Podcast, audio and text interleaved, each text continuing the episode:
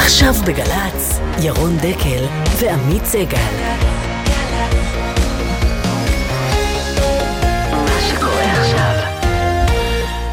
וואו, איזו דרמה הייתה לנו אתמול. וואי, וואי, וואי. דרמה? מקסימום קומדיה. לא פסלנו חרדים, פסלנו את ממשלת 61. ממשלה כזאת נועדה לפרפר. שקרן, רמאי, נוכל. זה המילים שאני יכול להגיד על ראש ממשלתנו. אני לא צריך להיות מיניסטר בממשלת האין מוצא ואין חזון שלכם. לא תהיה ממשלת אחדות, כי אין דרך לגשר בין העמדות שלנו לבין העמדות האנטי-ציוניות הקיצוניות של הרשימה של מפלגת העבודה. אני במקום שר הביטחון הייתי מציע להניע עסקה מהסוג אחר. או שאתה מחזיר את הגופות החיילים, או שאתה מת. אם נתניהו רוצה להכניס את ליברמן לממשלה, שיכניס אותו. ואנחנו נפרק אותו מהאופוזיציה.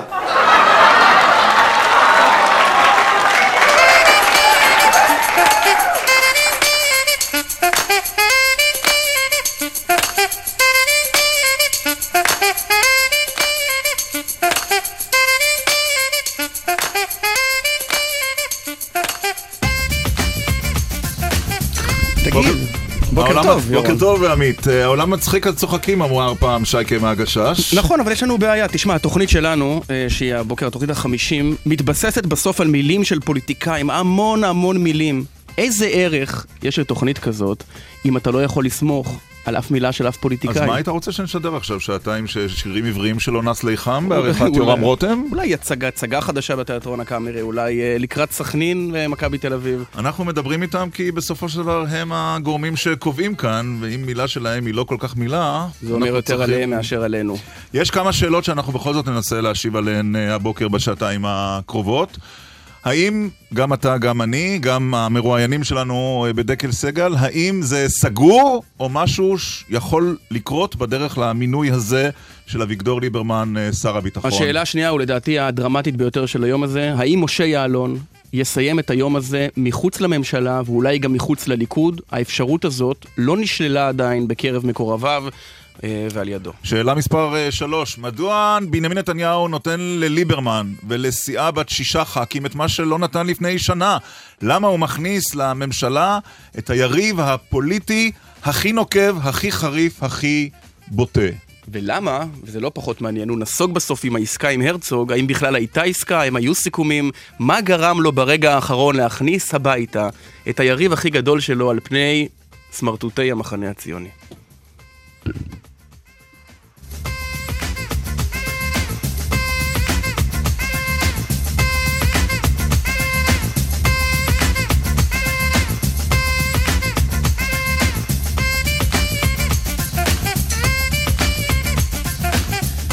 אתה יודע לאן הלך אתמול משה בוגי אלון אחרי שנודע לו שראש הממשלה מחליט? לבית שאן. לבית שאן הוא לא הלך, וגם לגרופית הוא לא נסע. אז מסתבר שהלך לחוג בית שתוכנן לפני חודשיים מכל המקומות בעולם, ושם בחוג הבית הזה, וניסינו, צריך לומר, בשעתיים האחרונות כמה וכמה אנשים שהשתתפו בחוג הזה לשוחח איתם, בוגי אלון לא דיבר, היית מאמין, מילה אחת פוליטיקה.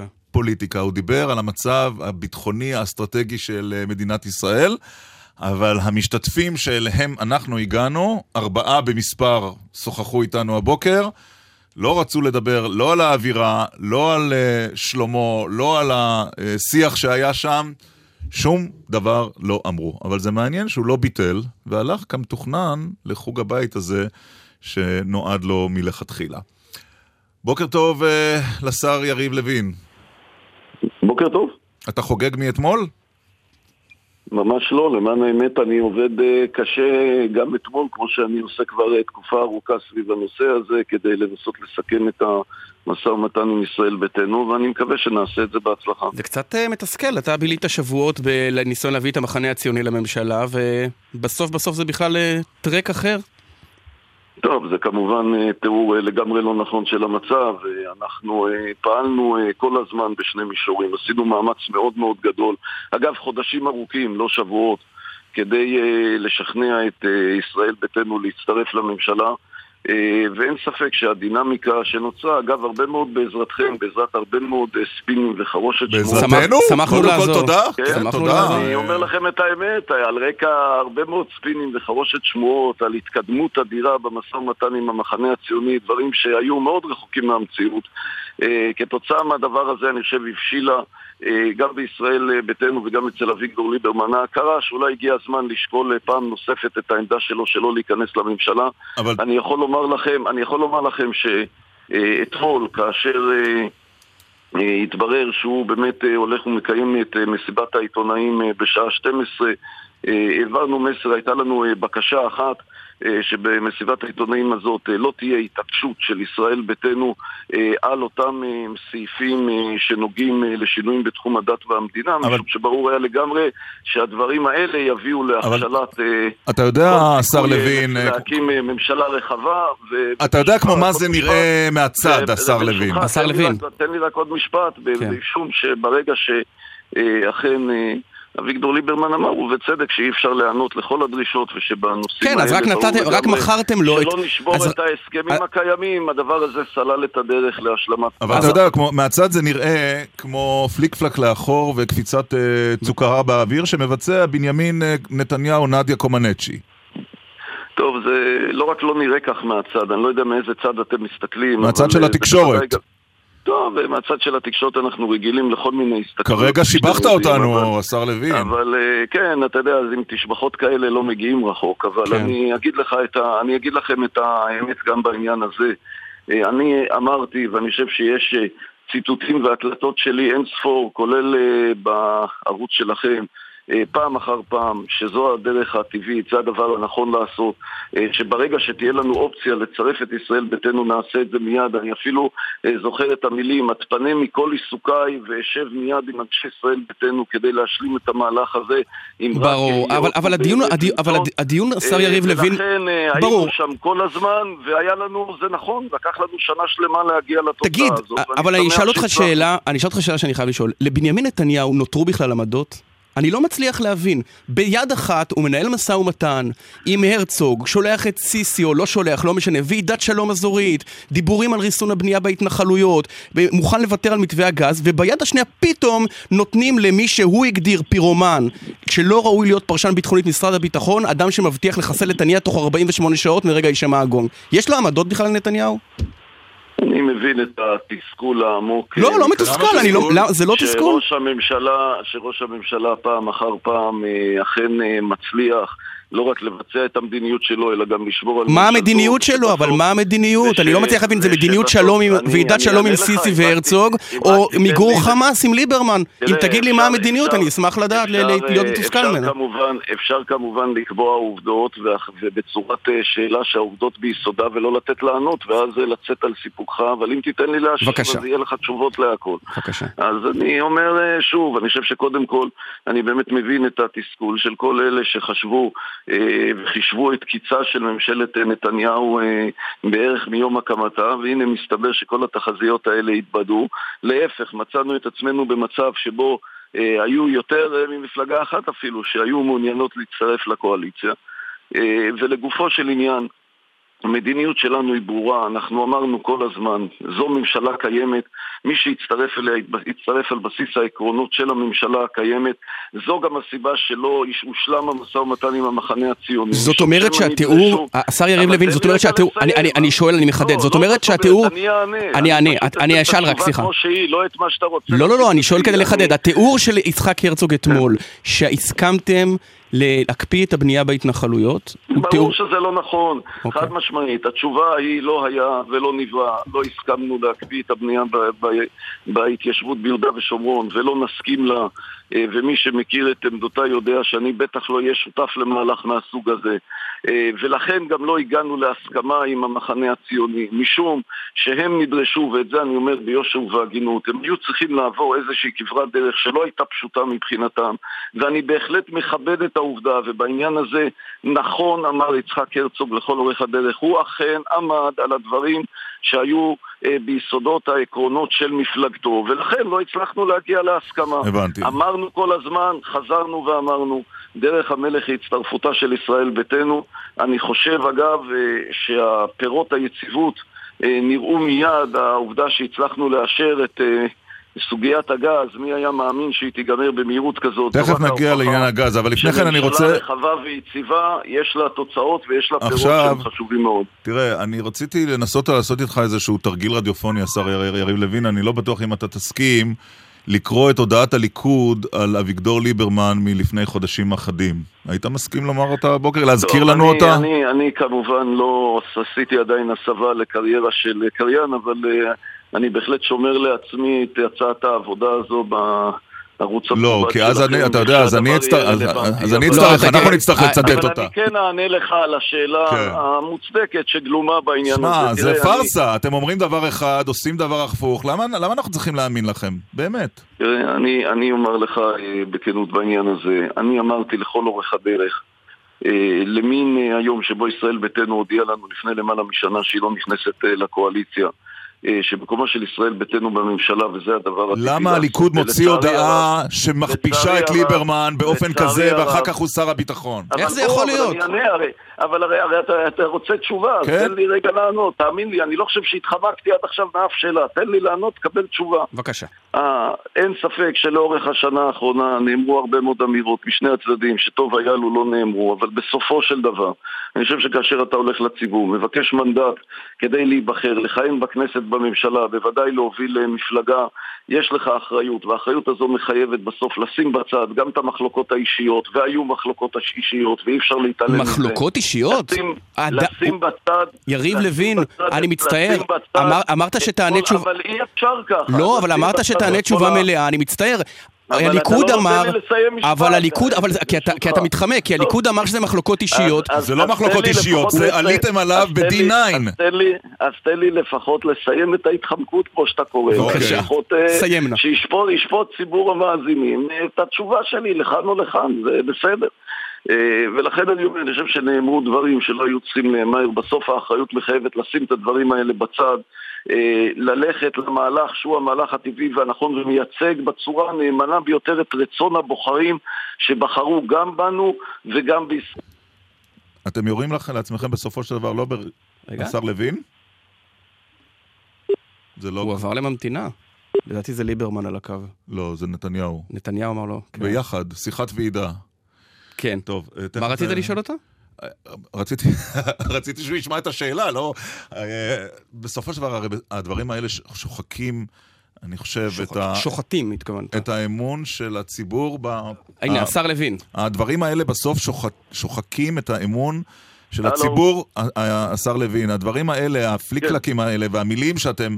לא, אין עיגול פינות מה שאמרתם על ליברמן, ועכשיו מה שקרה, זה שוחק את האמון של הציבור, ימין ושמאל, לא חשוב, באמירות של פוליטיקאים במדינת ישראל. זה לא חשוב אם זה הרצוג או זה לוין, לא יכולים להאמין לכם. זה מדאיג אותך? אני קודם כל מוכרח לומר בכנות שזה באמת לא טוב, אני לא חושב שזה... זו דרך המלך, אבל צריך להבין שאנחנו חיים כאן באיזושהי שיטת משטר מאוד מאוד בעייתית, שראש ממשלה שמקבל באמת מנדט עצום מהציבור, מקבל 30 מנדטים, ברור לכולם שרוצים שהוא יעמוד בראש ממשלת ימין שתתפקד לאורך זמן, נאלץ כל היום לעסוק בתמרונים בגלל הצורך לקיים קואליציה. עמדנו מול מציאות של החלטה של ישראל ביתנו לקחת 6 מנדטים של הימין ולשבת באופוזיציה.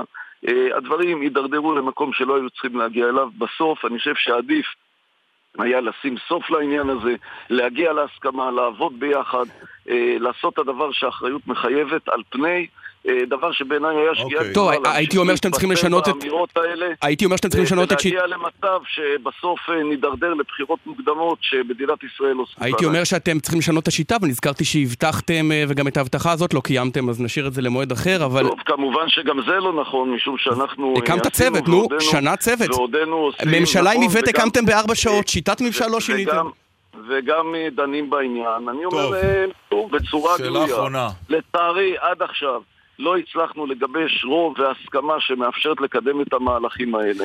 זה חלק מהבעיה, שכדי לשנות את שיטת הממשל אתה צריך להשיג רוב. אז אל תבטיחו, אז אל תבטיחו.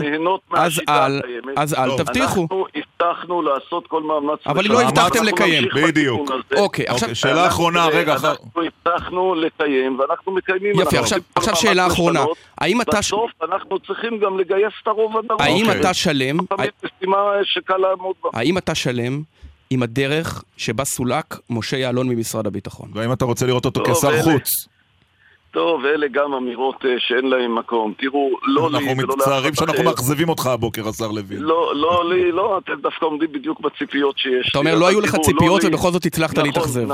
נכון, תראו, לא לי ולא לאף אחד אחר. אין חזקה על התפקיד שלנו, אין בעלות על המשרד שבו אנחנו יושבים. זה ברור שכאשר מרחיבים את הממשלה, מוסרים תיקים לשותפות קואליציוניות ונדרש סבב תיקים. בין זה לבין הדחה או דברים מן הסוג הזה, אין שום קשר. זה לא שמישהו קם בוקר אחד והחליט להזיז את שר הביטחון מתפקידו סתם כך. יש הערכה עצומה לשר הביטחון. הוא עוד ימצא את מקומו בתפקידים בכירים, לא רק בעתיד הרחוק. אתה מקווה שהוא יהיה שר החוץ? לא ענית, השר לוין. ואני מוכרח לומר עוד דבר. אני עסוק במשא ומתן עם השותפות הקואליציוניות. אפילו את זה אתה לא אומר הבוקר. שמע, זה מדהים. אתה לא אומר, אני רוצה שהוא יישאר בממשלה בתפקיד שר החוץ. אתה לא אומר את זה. אני לא מחלק תיקים בתוך הליכוד. אני חושב שזה לא תפקידי. בשביל זה יש ראש ממשלה. ואני בטוח שתימצא הדרך שהשר יעלון ימשיך לתרום למדינת ישראל כפי שעשה עד היום. בכל הניסיונות האלה ללבות מן אש, בכל מיני אמירות כאלה, אין להן מקום. טוב, נסכם אבל שנשאיר את כל העימותים האלה מאחורינו, השר יריב לוין, כי עם ליברמן ואתם רבתם יותר ובכל זאת אתם יחסים טובים. אז נסיים את הרעיון בידידות. לפחות במישור הזה שום דבר איננו אישי, הוויכוחים הם לגיטימיים, אבל אני חושב שאת העובדות צריך להציג כפי שהן. אנחנו מציעים לך רק את ידידותנו כאן, השר יריב לוין, תודה רבה. אני תמיד מקבל. ואם הוא רוצה שינויים בגל"צ, אפשר לפנות לשר הביטחון החדש. תודה רבה. טוב, המון תגובות בטוויטר, גם על הפתיחה וגם על הרעיון הזה. אני חושב שאת הפתיחה נצטרך להשמיע גם בשעה הבאה. ודאי. אלעד כהן, זה לא מחלוקות אישיות, זה נערות גומי בצורת פוליטיקאים. ארלה אומר, כשיריב לוין מסנגר על הרצוג, אתה מבין שמשהו מקולקל במערכת הפוליטית. נתניהו שואל אריה, לא היה צריך לחכות 6 שעות בין משא ומתן עם בוז'י למשא ומתן עם ליברמן? והתשובה לא, הוא הולנדי, הוא מחכה שעה.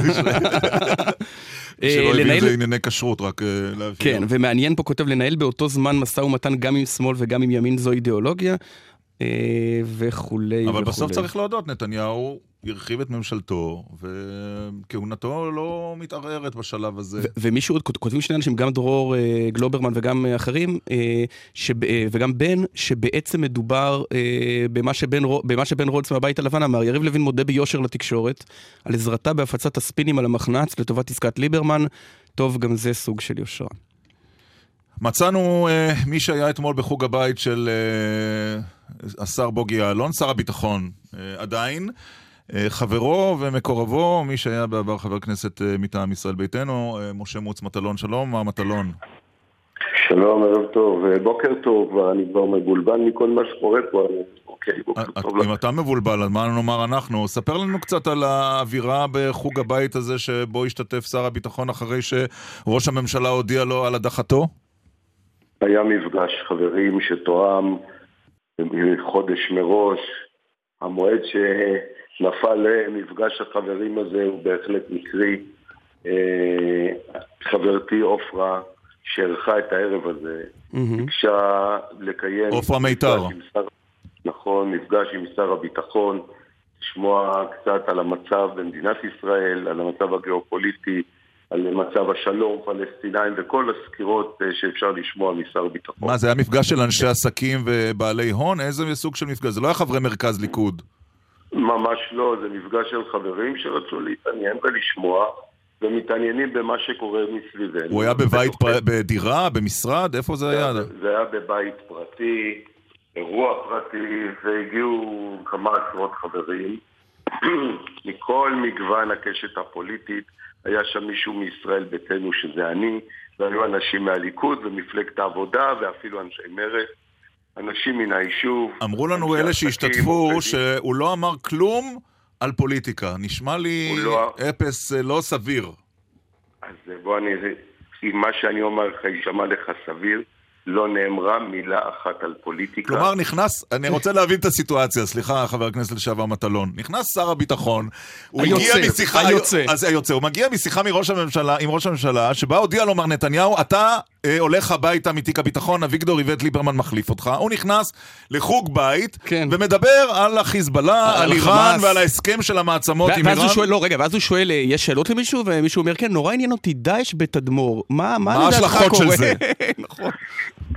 אתם בסדר, אבל הסיטואציה הייתה מאוד דומה, הוא נכנס, נתן סקירה על המצב האזורי, על המצב הפנימי, על המצב החברתי, על תפיסות עולמו הערכיות, ובאמת מישהו שאל אותו את השאלות, לא על תדמור ולא על דאעש, הוא אמר, אתם יודעים שהערב הזה אני לא אתעסק, וזה חלק מההתניה שלי לקיום הערב. זה מדהים, תודה. גדולתו של אדם. אבל מוצמטלון, אנשים לא יודעים, אתה חבר של שר הביטחון היוצא, אבל היית חבר בסיעתו של שר הביטחון הנכנס. מה דעתך על ההצרחה הזאת? הגשר בין העולמות, עמית. מה דעתך על ההצרחה הזאת? כפי ששר הביטחון היוצא, אולי היוצא, אמר אתמול, אני לא עוסק הערב הזה בפוליטיקה, אז חברו, מקורבו, כפי שהגדרתם אותו, אומר הבוקר הזה, גם אני הבוקר לא עוסק בפוליטיקה. בעוד כמה ימים ניתן פרשנות פוליטית, אני אשמח לתת. אבל אתה... הוא יישאר? עמית פשוט התקשה לבטא את השאלה, אז אני חילצתי אותה. שאלתי אם הוא יישאר בליכוד. בפוליטיקה? אין לי מושג, באמת לא דיברנו על העניין הזה. גם אתה מדבר איתו על דאעש. אני אדבר איתו גם על דאעש, אגב. אני לא דיברתי איתו על העניין הזה. ועדת לוקר אולי? אגב, אתם מכירים גם על ועדת לוקר פעם.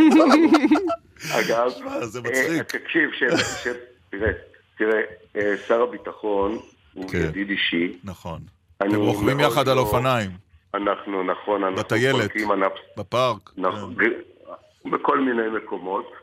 אני יכול רק לומר לך שאני מאוד מקפיד על כבודו ועל תפקידו, ואני מעולם לא נכנס איתו למקומות שיכולים להביך אותו. אנחנו מקיימים הרבה שיחות. אבל שורה תחתונה, אתה יכול להעריך אם הוא יהיה חבר בממשלה של נתניהו או חבר באופוזיציה כחבר כנסת? אתה יכול להעריך באוזנינו, דעתך שלך לא מחייבת. אתה שואל אותי דעתי האישית? כן. אני משער שזה בא בחשבון מאוד. מה בא בחשבון? שהוא יישאר. בממשלה? באמת לא. בממשלה, אבל אני באמת לא יודע לומר לך, לא יודע לומר לך, לא שוחחתי איתו על זה, ובאמת הערב היה נקי מפוליטיקה, וגם הוא התנה את זה. אין בעיה. אני רוצה לומר לכם שנערכו לערב הזה מבעוד מועד. היה כיבוד טעים, אנחנו בטוחים. בסדר. טוב, אנחנו נשמח בכל מקרה לחזור אליך בהמשך התוכנית לסקירה נרחבת על ועדת לוקר ומה זה אומר לגבי הערכות מערכת הביטחון מבחינה תקציבית והפנסיות. נשוב אליך בהמשך, מוצמטלון, תודה רבה לך. יום טוב. תודה רבה לכם, יום טוב. ובוקר טוב. לא יודע, זה מצחיק. מי שר את זה? כמה שצחקנו ככה, לא בכינו שנים. נכון. בוקר טוב לשרת המשפטים איילת שקד. בוקר טוב. איך יהיה אביגדור ליברמן כשר הביטחון? אני לא יודעת, אבל אתם יודעים, אני חושבת שצריך לכל אחד לתת לעבוד. גם כשאני נכנסתי למשרד המשפטים, הייתי אומרת קצת רעש, והיום רואים שאני עושה עבודה טובה ויסודית. אז צריך לתת לאנשים לעבוד במשרדים שלהם. זה מהלך נכון להחליף את בוגי אלון באביגדור ליברמן? אני עוד לא מרכיבה ממשלות. זה מהלך של ראש הממשלה, זה מה שהוא החליט לעשות. מה, אצלכם בבית היהודי כבר יצאו בצהלות שמחה? התגובה הרשמית של גורמים בבית היהודי אמרה, בוגי אלון מפנה את תפקידו באיחור ניכר של שנתיים. אני חושבת שהמהלך להרחבת הממשלה הוא סך הכל מהלך נכון, למרות שאמרתי כל הזמן שגם הקואליציה של 61 זה קואליציה חזקה ויציבה. אביגדור ליברמן הוא חלק מהמחנה הלאומי, ואני חושבת שהקואליציה יחד איתו של 67 מנדטים תחזיק באמת מעמד אם רוצים גם עד 2019. אבל זה לא מינוי שגרתי של ראש מפלגה לתפקיד שר הביטחון, זה ראש מפלגה שראש הממשלה שפך עליו קיתונות של רותחין לגבי היכולות שלו כשר ביטחון. ידע לעברו כדורי טניס. תראו, אני לא שפכתי עליו קיתונות שרותחין, אז השאלה הזאת תפנו בבקשה לראש הממשלה. לא, אבל השאלה... אני חושבת שסך הכל זה באמת מחזק את הממשלה, ואם ראש הממשלה מינה אותו לשר ביטחון, אז זה אומר שהוא יכול לעבוד איתו, ושהוא חושב שהוא יכול לעשות את התפקיד. אני בכוונה מתעקש על התגובה של גורמים בכירים בבית היהודי. האם היא מקובלת עלייך? לא היה בזה משהו קצת שר טעם, קצת נסטי? אני רוצה להגיד לך, אני לא יודעת מי נתן לך את התגובה, אני רוצה להגיד לך ש... בוגי אלון עשה הרבה דברים לטובת מדינת ישראל. אם ראש הממשלה החליט להזיז אותו מתפקידו, זו החלטה של ראש הממשלה. אוקיי, אבל אתם עם 8 מנדטים מסתפקים בתיק החינוך, הוא הולך לקבל את תיק הביטחון, בדיעבד, כשאת מסתכלת על מערכת הבחירות האחרונה, יכול להיות שהמסקנה היא שנתניהו מבין רק כוח? תראה, אנחנו ניהלנו בזמנו מסע ומתן קואליציוני מאוד מורכב. אני חושבת שגם בנט, גם אני וגם אורי אריאל עושים עבודה מאוד מאוד טובה במשרדים שלנו. בתקופות של מסע ומתן קואליציוני כל אחד צריך למקסם ולנסות למקסם את ההישגים שלו, וזה מה שעשינו כשאנחנו ניהלנו מסע ומתן קואליציוני. אני מניח ששמעת רוב קשב אתמול את יושב ראש המחנה הציוני חבר הכנסת הרצוג מספר על... מה נתניהו היה מוכן אך שלשום בכל הקשור לתהליך מדיני, הקפאת בנייה. האמנת לדבריו של הרצוג? תראה, אני יודעת שראש הממשלה והרצוג ניהלו משא ומתן על הכל. המשא ומתן הזה לא צלח, ולכן אני לא חושבת שיש טעם עכשיו לנבוא בו. למה? אם בנימין נתניהו הסכים להקפאה, זה כותרת דרמטית. אנחנו כל הזמן אמרנו שאם המחנה הציוני ייכנס לממשלה עם אותם קווי יסוד ואנחנו נשאר משפיעים עם אותה יכולת השפעה ושלא יהיו שום ויתורים, אז אנחנו מוכנים לזה. לא נאמר לנו בשום שלב שהתנאים האלה הופרו. ולכן אני לא חושבת שצריך עכשיו להתייחס להצהרות כאלה או אחרות. בסופו של דבר המחנה הציוני לא נכנס לממשלה בגלל ריבים של האנשים שם אחד עם השני. אבל את סומכת על ראש הממשלה שהוא נאמן לקווי היסוד שעליהם את ונפתלי בנט חתומים? זה מאוד פשוט, אם הוא לא היה נאמן, אז אנחנו היינו עוזבים לאופוזיציה, זו הייתה בסופו של דבר החלטה שלו. אגב, דבר מעניין. כלומר, רגע, אני רוצה להבין, אם יצחק הרצוג היה נכנס על בסיס מה שהוא אמר, את היית חברת כנסת באופוזיציה? אני לא יודעת על בסיס מה הוא אמר ומה הוא לא אמר. אני אמרתי מה אנחנו אמרנו לראש הממשלה. אמרנו לו במפורשות שאם קווי היסוד ישתנו ויהיו ויתורים מדיניים, אנחנו נהיה באופוזיציה. זה היה סיפור, ידע את זה לאורך כל הדרך. אוקיי, אגב, יש איזה עניין מעניין מהוועדה למינוי שופטים, את הרי עומדת בפתח של החלפת שליש מבית המשפט העליון, 5 שופטים חדשים, ונציג האופוזיציה בוועדה הוא חבר הכנסת רוברט אילטוב, שיהיה כנראה מתחילת השבוע בקואליציה. הוא צריך להתפטר לפי מה שאת מבינה? לא, אני לא בדקתי את החוק, אני חושבת שזה לא עובד קואליציה אופוזיציה, אלא שפשוט צריך לבחור 2 חברי כנסת. יש נוהג אבל. יש נוהג של אופוזיציה קואליציה. בדיוק, זה לא חוק, זה נוהג. רוברט אילטוב הוא חבר מצוין בוועדה לבחירת שופטים, ואני לא חושבת שהוא בשום שלב צריך להתפטר. אגב, את נכנסת למקלטים, כי אביגדור ליברמן הודיע לפני חודש שכשהוא שר ביטחון, תוך 48 שעות הוא הורג את איסמעיל הנייה. לא, אני לא, עוד לא הכנתי את המקלט. עוד לא הכנת את המקלט. המקלט אצלנו תמיד פתוח בתל אביב, אבל לא עשיתי... לא, אבל תמיד יש את הצעצועים של הילדים שם, אולי כדאי בכל זאת לפנות, להכין מסקינג טייפ, מים לשתייה. אני חושבת שיהיה בסדר. את ממונה על מערכת המשפט, שרת המשפטים.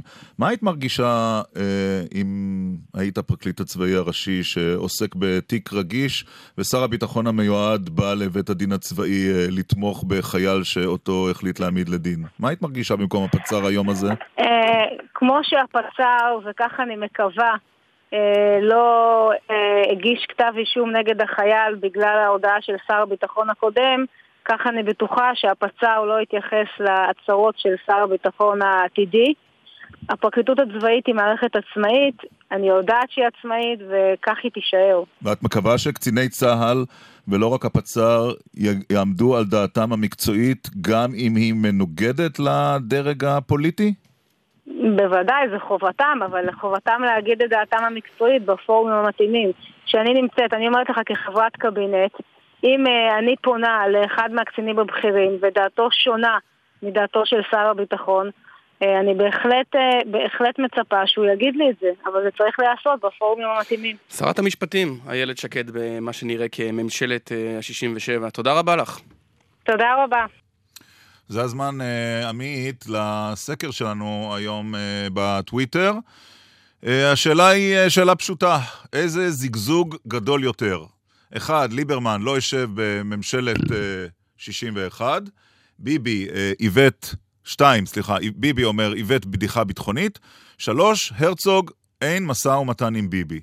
אלה 3 האופציות בטוויטר, אתם מוזמנים לבחור איזה זיגזוג גדול יותר, של ליברמן, של נתניהו או של הרצוג. אין אופציה, כל התשובות נכונות לצער. לא, אין דבר כזה. כן. לא שכחנו את השאלות שהצגנו בתחילת השעה הזו, האם משהו יכול לקרות, והאם בוגי יישאר או יעזוב, ועוד, ולמה נתניהו הלך על היריב הכי בוטה וחריף שלו, ועוד כמה שאלות.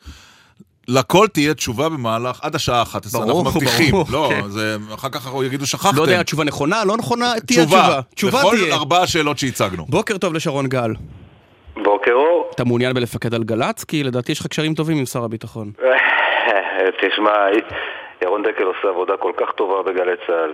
הרל סגל משדר בצהריים, לך יש ביטוי. מה עכשיו אתה יודע להתחיל לעשות מהפכות, הכל בסדר. אפשר אבל דובר צה"ל, ראש האגודה למען החייל, נשיא בית הדין לערעורים, מה שתרצה, הכל פתוח בפניך. תשמע, כל כך טוב לי בכלכלי בלילה בערוץ 20, שאני באמת לא מחליף את זה עכשיו בשום דבר. אוקיי. תגיד. אז בוא נדבר על הנושא עצמו. הופתעת אתמול מהמהלך הדרמטי? לא, אני מופתע מכם שאתם כל כך מופתעים, כל כך הרבה שנים במקצוע, אני שומע אתכם מתחילת השעה. קרה הדבר הכי טבעי שיכול לקרות, ממשלת ימין נבחרה כאן, 67 מנדטים. כן. למרבה הצער לא הסתייע לפני שנה וחודשיים. מה זה לא הסתייע? אבל שרון גל, כשאביגדור ליברמן אומר ב-28 בדצמבר 2015, לפני 5 חודשים, read my lips, אני לא אצטרף לממשלת 61, אז מה אתה אומר לנו? אל תאמנו לליברמן, מילה שלו זה לא מילה? לא, כל עוד לא, הוא אמר... לא, הוא לא אמר כל עוד. לא, לא, הוא לא אמר כל עוד. בפורומים סגורים. לא, לא, הוא אמר בהזדמנויות אחרות, ושניכם שמעתם, ואני, אתה יודע... הוא אמר נוכל, רמאי ושקרן, כן. הכל הוא אמר, ואני אומר לכם שיש רגעים בפוליטיקה שאנשים מסתדרים פחות, ויש רגעים שאנשים גם אומרים דברים קשים אחד על השני, ובסוף אתם יודעים, צריך לשלב ידיים למען מטרות נעלות. כאלה קשים? מה זה מטרות נעלות? מה? הוא אמר שהוא לא הצטרף, הוא אמר שהוא רמאי נוכל ושקרן, הוא אמר שהוא זגזגן, הוא אמר שהוא שרלטן, הוא אמר שזה ממשלה מטורללת. אבל את הדברים האלה אומרים כבר מאתמול, תשמע כמה אפשר לחזור לציטוטים האלה. הרבה, עד בלי די. אז טוב, עוד מעט שדרו עוד פעם בתחילת השעה הבאה את הקליפ שהכנתם. חברים, בסוף... זו בקשה? יש מדינה... לא, אני פשוט שמעתי שהבטחתם את זה קודם. בסוף יש מדינה... בואו נדבר רגע ברצינות. בסוף יש מדינה לנהל, והדברים האלה יותר חשובים, גם מבנימין נתניהו, גם מאיווט ליברמן, גם מירון דקל. מה השתנה? איך הם הסתדרו? אבל מה השתנה? אני לא באמת. מה שהשתנה זה הנסיבות. הנסיבות השתנו. העקרונות שישראל ביתנו דיברה עליהם מהרגע הראשון, של בנייה בגושי התיישבות, של להפסיק להכיל טרור, של יד ברזל, כל מה שקשור לפנסיות לעולים, זה דבר חשוב ביותר, שמדברים עליו פחות בימים האחרונה, ואני מבין את זה. כן, זה אירוע די דרמטי, צריך להגיד, מבחינת עולי רוסיה. זה אירוע מאוד דרמטי לאנשים שבסופו של יום הגיעו לכאן. נכון, לרבבות אנשים, ולא מדברים על זה מספיק, אני מסכים איתך. נכון, והדברים האלה התקבלו, והדברים ברגע שהושגו, והעקרונות ש... אגב, אני אומר לכם באותה נשימה שחבל מאוד, שלפני שנה וחודשיים, כשהיו דיוני משא ומתן קואליציונים, הדברים האלה לא הסתייעו, כי אפשר היה לפתור כאן הרבה מאוד בעיות שצצו בשנה האחרונה. אני תוהה, שרון גל, האם האיבה שאתה מזהה ברבים מכלי התקשורת ועמיתנו העיתונאים כלפי אביגדור ליברמן נעוצה בעמדותיו השונות אולי מעמדותיהם, או במוצאו ובמבטא הכבד שלו?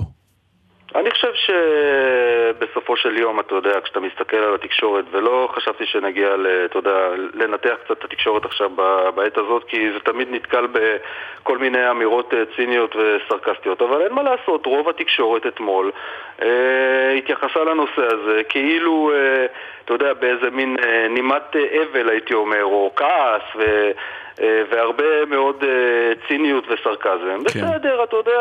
אבל לא ענית לי.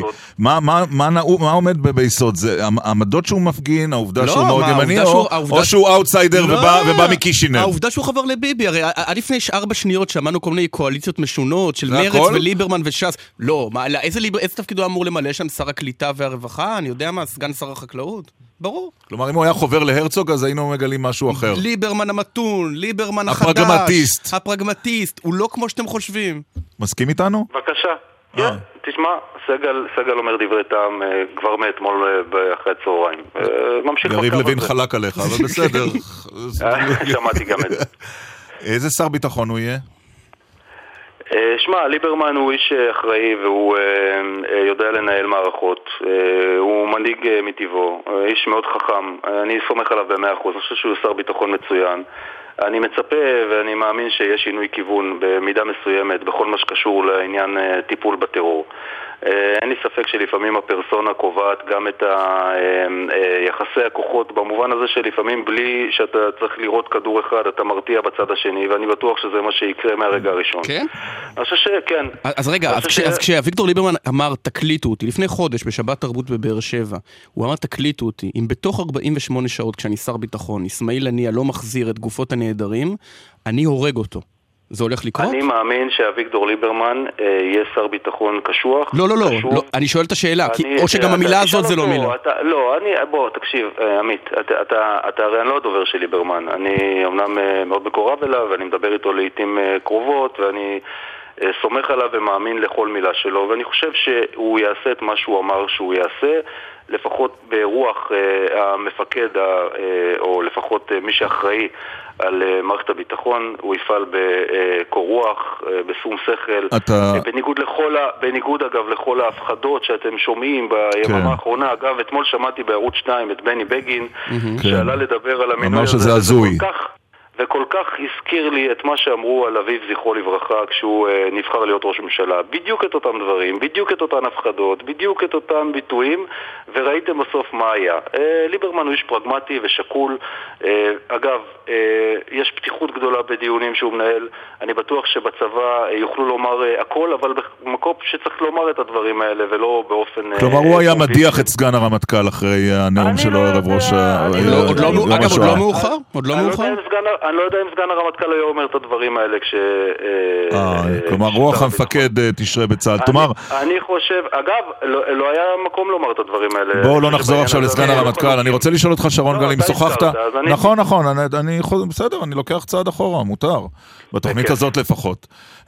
שוחחת ב-24 שעות האחרונות עם אביו של החייל מחברון? אני משוחח עם המשפחה כל הזמן. הם מאוד שמחו? לא, אין שום קשר, אני חושב, בין הדברים. תשמע, בסופו של דבר קשר. זה נמצא... לא, אני אגיד לך מה הקשר. אין קשר ישיר. הדבר הזה נמצא כרגע בבית הדין הצבאי. מתנהל משפט. כן, שר הביטחון המיועד ביקר בבית הדין הצבאי כדי לתמוך בחייל. כשהיה חבר כנסת, ולא כשר ביטחון. זה דברים שרואים מכאן, זה משהו אחר. לא, זה לא היה שדברים שרואים מכאן. המציאות השתנתה, יש לנו סט שלם בארכיון אם אתה צריך. אבל שוב, הפרקליט הצבאי הראשי לבוא אליו לסקירה, והוא יפגוש את האיש שנתייצב בבית הדין נגדו. עם אורן חזן אגב, אתה יודע? סיימתם? כן. לכמה דקות.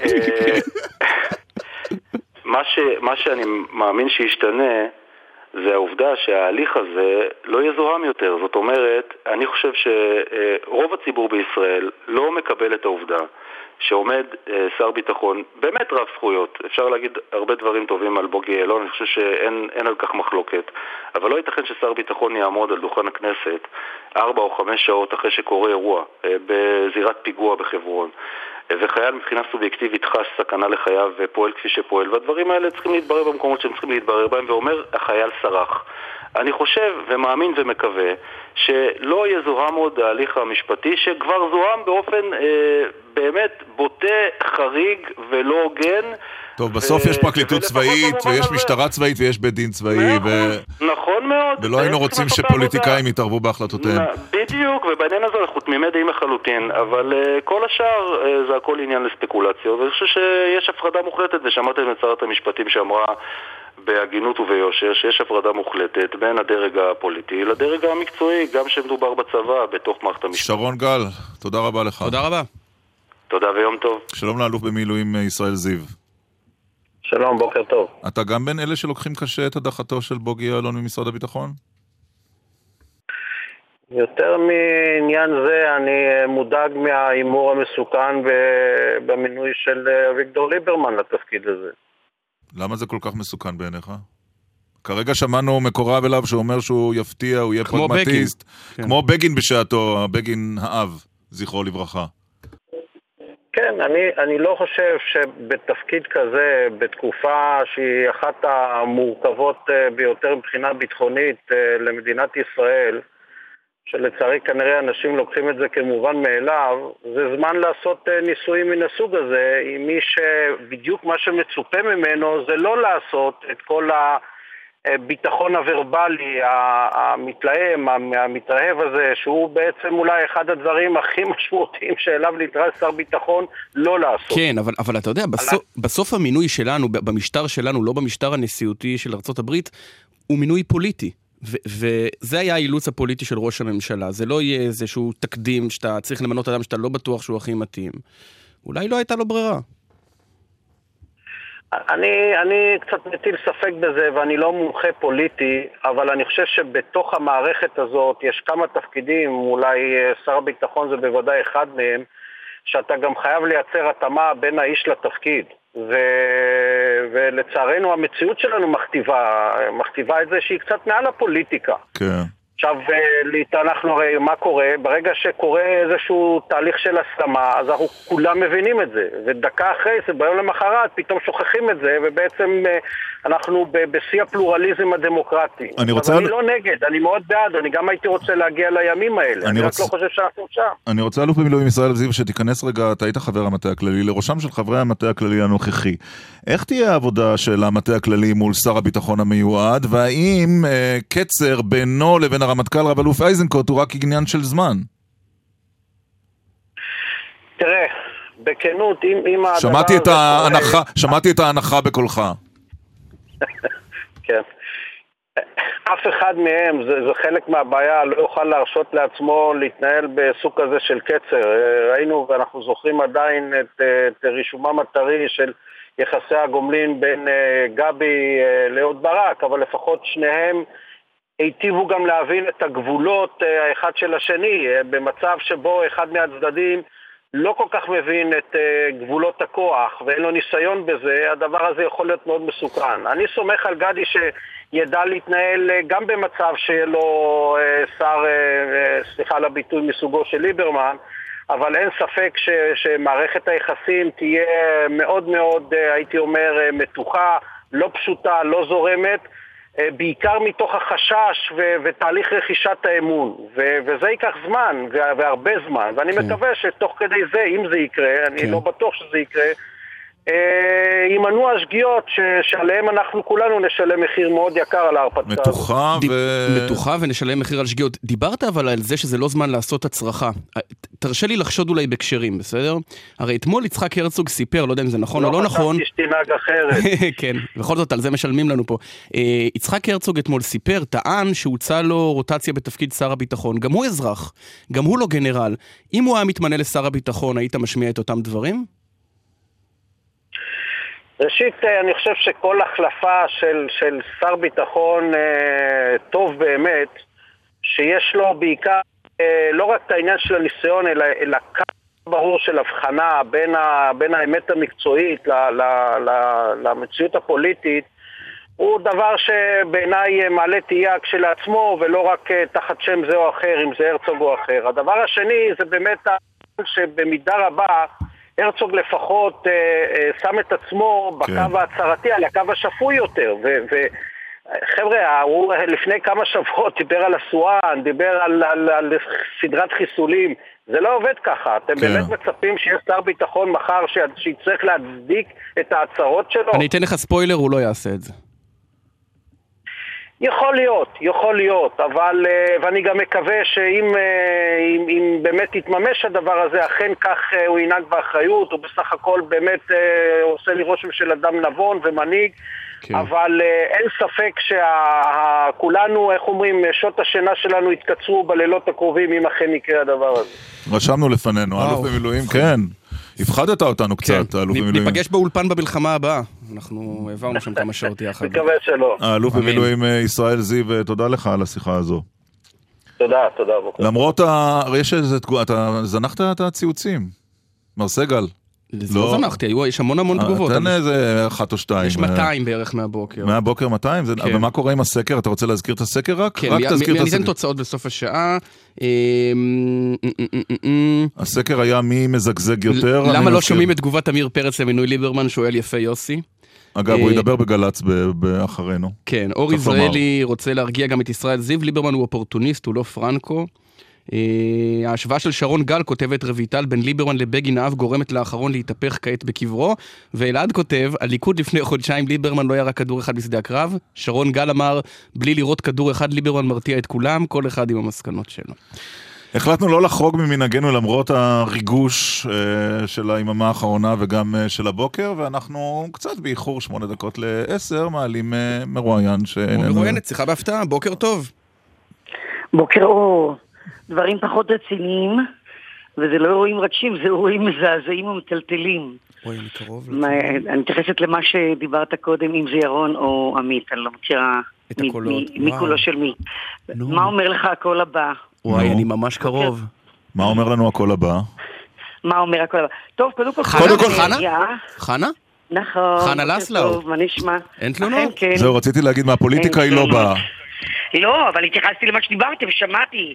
אמרת, האירועים המרגשים, זה יותר אירועים מטלטלים, בוא נאמר. חנה, אולי תצחיקי אותנו לרגע? לא צחקנו מספיק. בהחלט. תגידי, אבל כשאת, הרי יש קטע שאתה לומד טקסט ואתה נכנס לתוכו, זה התהליך שאת גם מזהה בהצהרות כמו של הרצוג אתמול, או של ליברמן לא ניכנס לממשלת 61? זאת אומרת, אתם פשוט משחקים? לא, כן, אתה נכנס, אתה קורא, תראה, בדרך כלל עושים טייפקאסטינג, מתאימים את הטייפקאסטינג לאותו אדם, זה אומר, אדם זה אנרגיה, אתה מבין, אז לא בכדי מלהקים בן אדם לתפקיד מסוים. אדם שיש לו אנרגיות מאוד כאלה. אבל מהשחקנים האלה, אני אשאל אחרת, את מי היית מלהקת לתפקיד יותר בכיר? את נתניהו, את הרצוג או את ליברמן? אני הייתי משאירה את יעלון ברתיים. לא מטלטלת כל המערכת, משאירה את יעלון בהחלט. איך את רואה את היממה האחרונה? רותקת לתקשורת או שזה עבר על ידך? לא, תאבט, אני עכשיו מצלמת סדרה חדשה שקוראים לה משפחה דלמטית שעוסקת יותר בעיות חברתיות, כלומר בהומור כמובן, אתה יודע, זה הכי נפלאה לגעת בבעיות בהומור של משפחה אתיופית. הבת שלי מתחתנת עם בחור אתיופי, זו משפחה מעורבת אתיופית ואשכנזית מאוד. ואת מכילה את האירוע או את הפולניה שמתקשה? אני ארצ'י בנקר. את ארצ'י בנקר?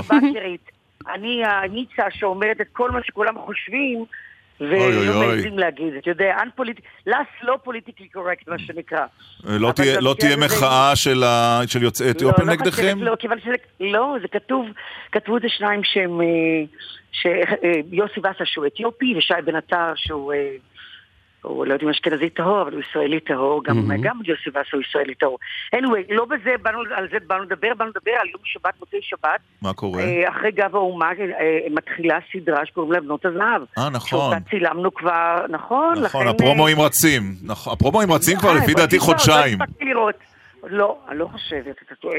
אבל הם רצים כנראה, כי לא הספקתי לראות, כי אני מצלמת, אבל שווה לראות, צילמנו 30 פרקים, העונה החדשה עולה זה אולד סקול, זה סיט קומדי יוצא מן הכלל. זה יגרום לנו לשכוח את ליברמן, הרצוג ואת נתניהו? כן, ל-30 דקות, כן. ברוטו 30 דקות. זה 4 דיבות, נכון? יש שם 4 דיבות.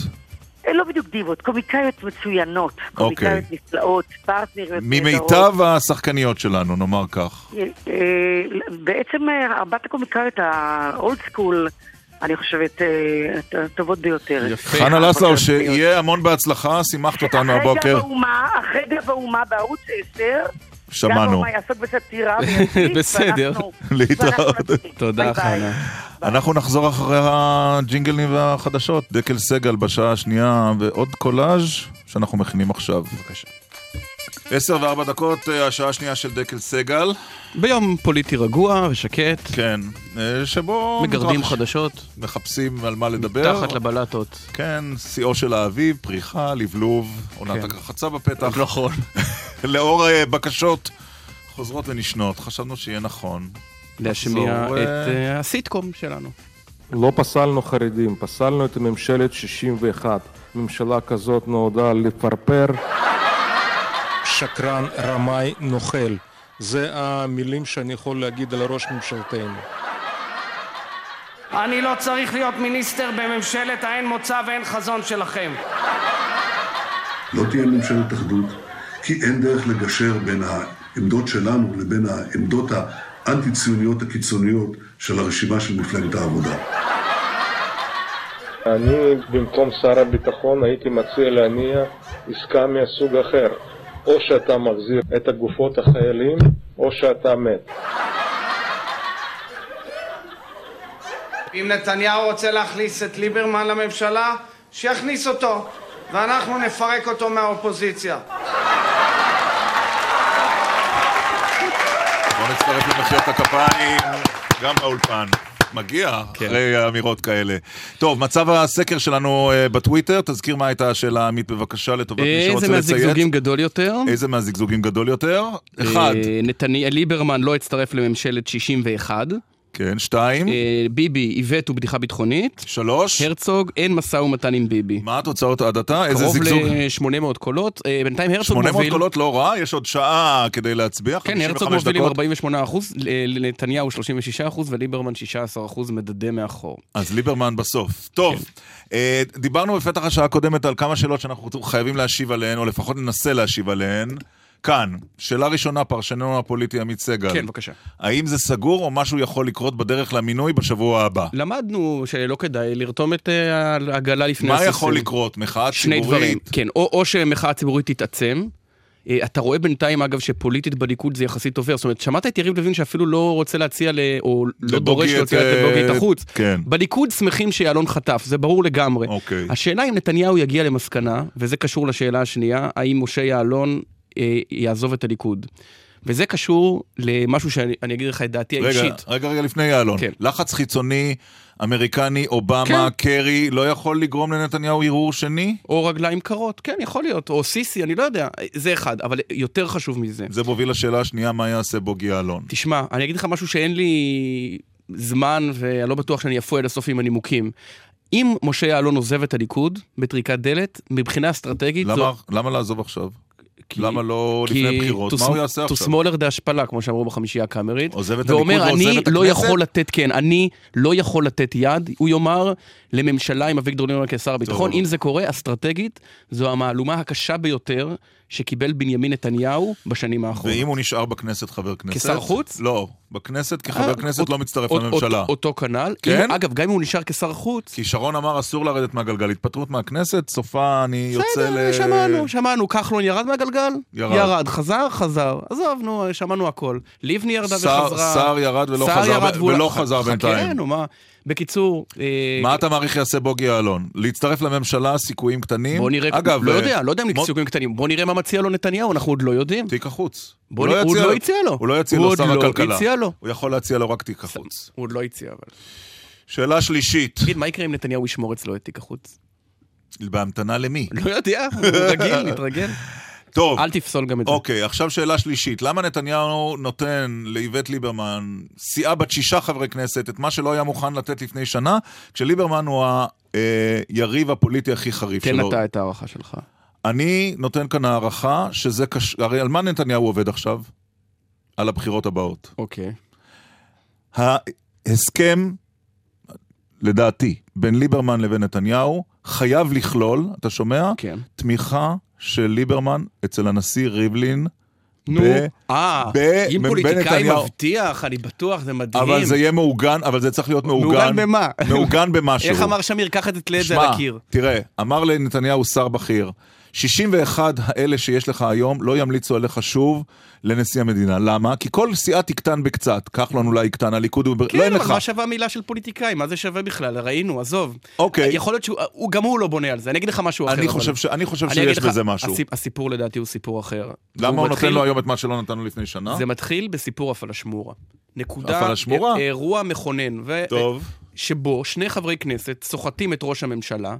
והוא בעצם חייב לתת להם אירוע... את מה שהם רוצים. הייתה ישיבה בתחילת השבוע של כן. כל השרים, שכולם צחקו בייאוש על המהלך הזה, כולם לא סובלים את המהלך, ונתניהו אמר, אני לא אשחט יותר בידי אמסלם. יהיה המחיר אשר יהיה. וחזן. כן, ואני אגיד לך משהו, אוקיי. הוא היה מוכן טוב, עד שלשום בלילה להכניס את המחנה הציוני. נכון, תכף זו שאלה 4. אוקיי, סליחה. כן. שאלה, אז אתה אומר, הסיבה היא לא מוכן להישחט, אני אומר, נתניהו... צריך לקבל מליברמן סוג של הבטחה עם ערובה, שהוא ממליץ עליו אצל ריבלין, כי נתניהו עובד על הבחירות הבאות. מה זה ערובה? מה אורלי לוי? לא יודע, אני לא יודע איזו ערובה, אבל תזכור שנתניהו עובד גם לפעמים על ערובות בנושאים שונים. למה בסוף נתניהו נסוג מהעסקה, כמעט עסקה שהייתה מוכנה עם הרצוג? כאן אנחנו חלוקים, אני טוען שלא הייתה עסקה. לאורך כל הזמן, גם נתתי לזה קצת ביטוי בימים האחרונים בשידורים. כן. לא הייתה דרך לגשר על הפערים המשמעותיים. רק נגיד במשפט, הרצוג היה מוכן ללכת גם על הדיל הקודם. בעצם שלא נתן כלום. נכון. אבל העניין האסטרטגי שלא השתנה הוא שהוא הבין שהוא לא יוכל לשווק משהו מדיני דרמטי כשליבני נשארת בחוץ, והוא לא יוכל לשווק הישג כלכלי דרמטי אם יחימוביץ' נשארת בחוץ. אוקיי, אז אני חלוק עליך במקצת, אני חושב שזה היה קרוב מאוד לעסקה, והסיבה שנתניהו קיבל רגליים קרות, כי הרצוג הגיע בעיקר עם הרצוג, ונתניהו ציפה שהוא יגיע עם 10 חברי כנסת ממושמעים, שינטרלו את מה שאמרת קודם, הסחטנות של אורן חזן ואחרים. ברגע שהרצוג לא יכול היה להביא 10 מספרי ברזל, והרצוג לא היה מסוגל להביא 10 מספרי ברזל, ברגע הזה צריך היה 6 מספרי ברזל, וליברמן, חיילים ממושמעים, אצל ליברמן לא תהיינה בעיות, הרצוג הביא בעיקר חייל אחד, את הרצוג. חיילים ממושמעים, רק לא בטוח שבצבא של נתניהו. הם יהיו, שלום לחבר הכנסת איציק שמולי, מפלגת העבודה. אהלן, בוקר טוב. ובוקר טוב לאלדד יניב. נקרא לו פעיל, אלדד יניב. אהלן חבר'ה, בוקר טוב. הפעיל, היעיל, הצייצן, האזרח, מה שאתם רוצים, הכל הולך. האזרח. רצינו לשתף אתכם במשהו שמשי ג'ראסי, מפיקת התוכנית, הכינה הבוקר מהארכיון, בסדר? ולשאול איך אתם מרגישים. ולהגיד שבמערך אין קול חדש. אני גאה על זה שאני הייתי מבין השרים של מפלגת העבודה שפעלתי למען קידום השלום בממשלה יותר מכל שר אחר. כולל יותר מפרס. מתחילת המשא ומתן, נוהל מסע מופקר ממניעים אישיים, גס רוח, שהובל על ידי קודמתי בתפקיד, היא פעלה בחתרנות אלימה. איזה בעיה של אמינות יש לך איתי, יצחק רבין?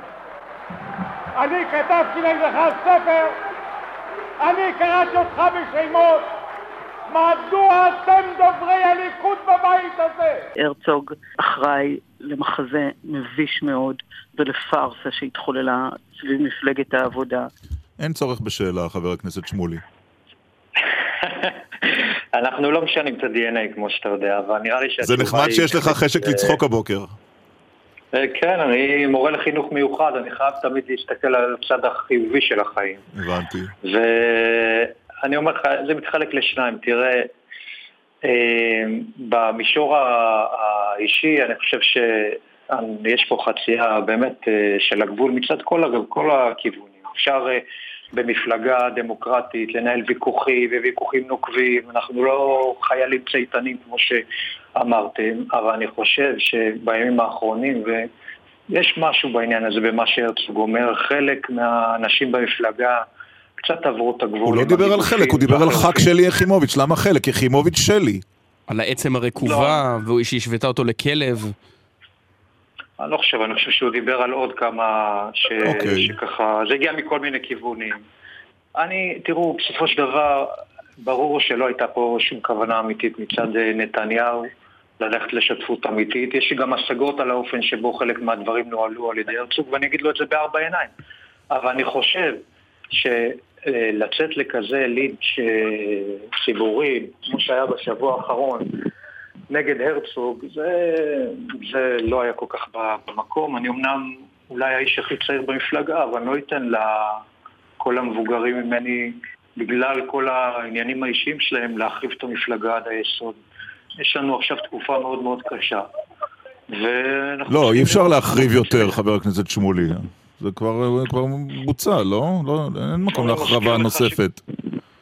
אני מזכיר לך שכבר היינו בנקודות משבר... אפשר לרדת עוד יותר נמוך. אלדד יני ו... ויצאנו מזה. אלדד יני ובוז'י הרצוג סיים את הקריירה לפי דעתך?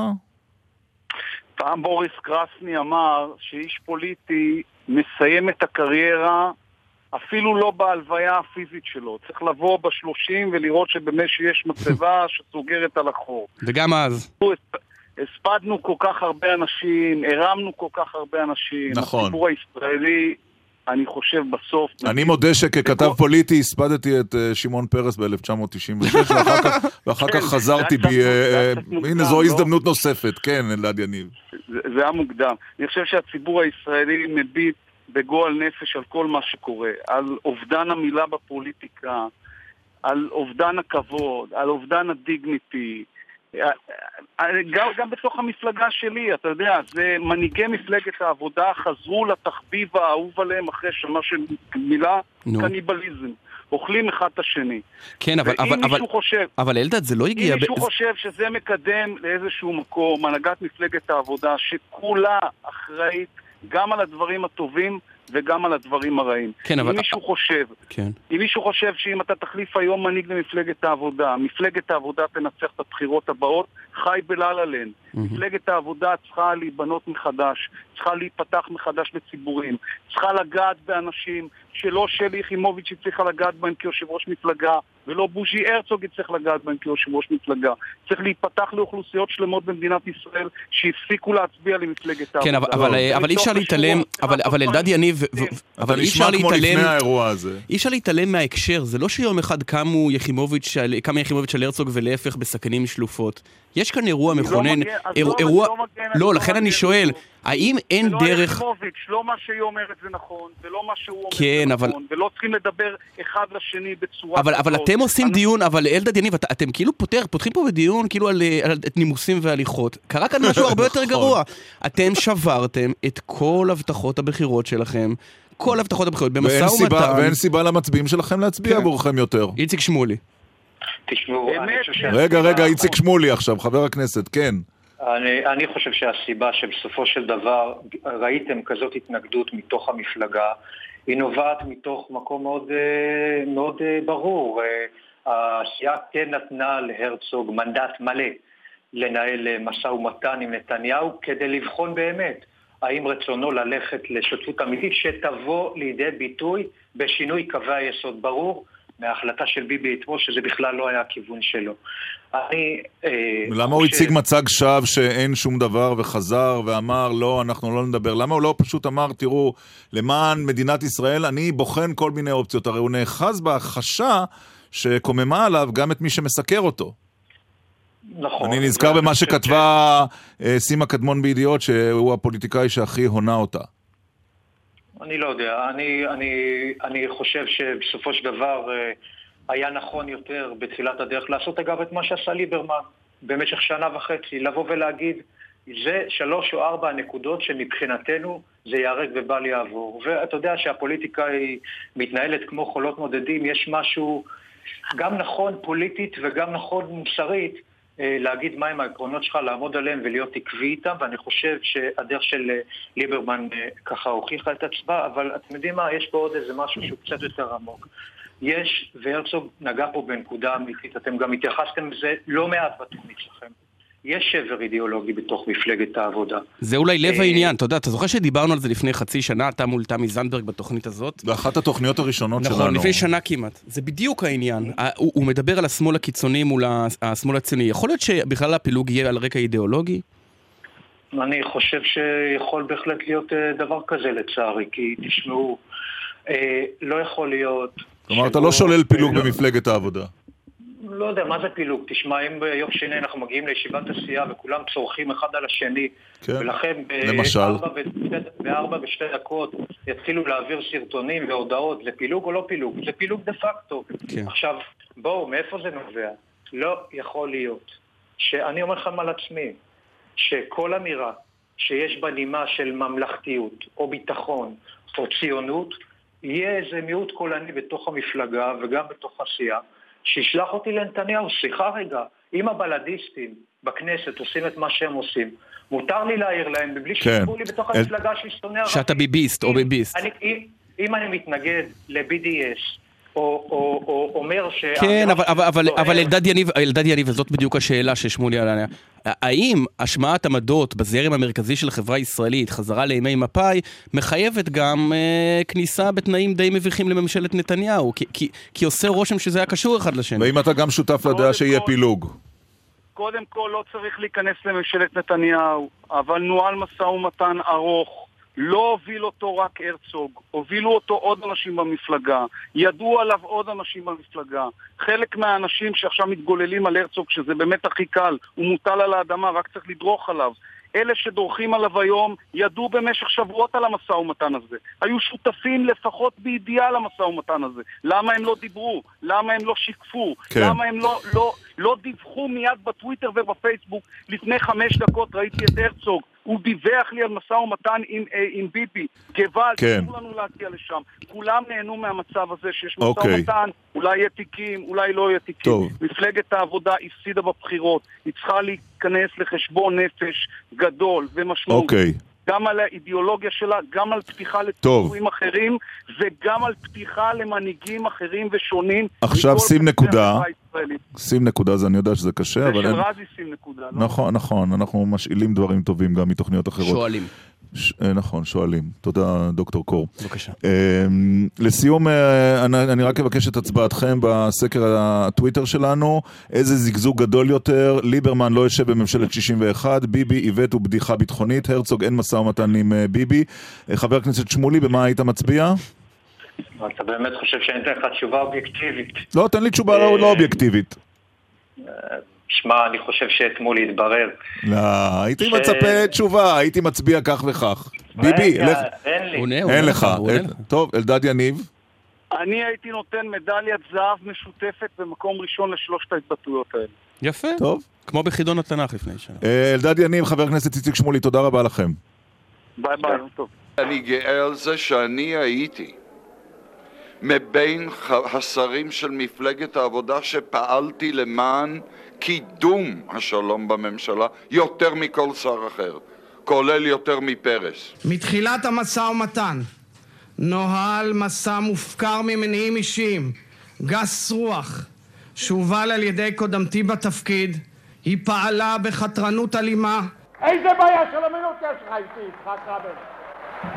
אני כתבתי לך ספר, אני קראתי אותך בשמות. מדוע אתם דוברי הליכוד בבית הזה? הרצוג אחראי למחזה מביש מאוד ולפרסה שהתחוללה סביב מפלגת העבודה. בוקר טוב לשר הביטחון לשעבר משה ארנס. בוקר. בין 95 חודשים. בערך, כן. כן, אבל מי סופר? וכו כותב הבוקר אבי בניהו, לפני יותר מ-20 שנה, המתכ"ל והכתבים הצבאיים נכנסו לחרדה עמוקה ממשה ארנס שהתנגד לשלום עם מצרים, והימני הקיצוני שהתמנה לשר הביטחון התבדנו מהר. יש מה להשוות? אני לא חושב, ההיסטוריה לא חוזרת על עצמה, ובחיים אין תהליכים הפיכים, ומה שאנחנו רואים היום לפנינו נראה לי שזה אורגינל. ומה זו?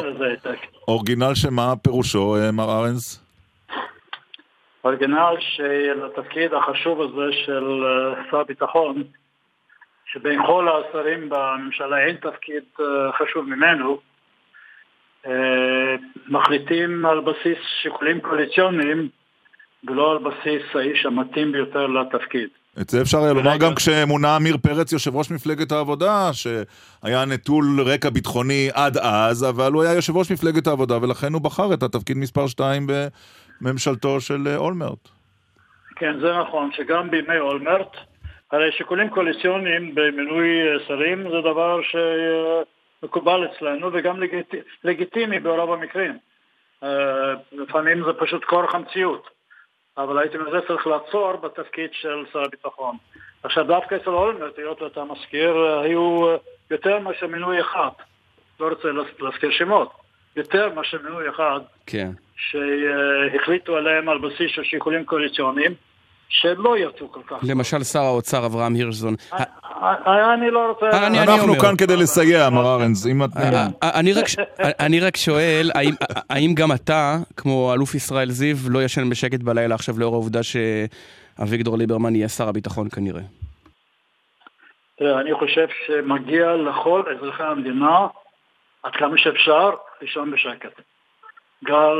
גם מתוך דאגה לביטחון המדינה, גם מתוך דאגה לביטחון האישי שלהם, גם מתוך דאגה לילדים שלהם או לנכדים שלהם שמשרתים בצבא.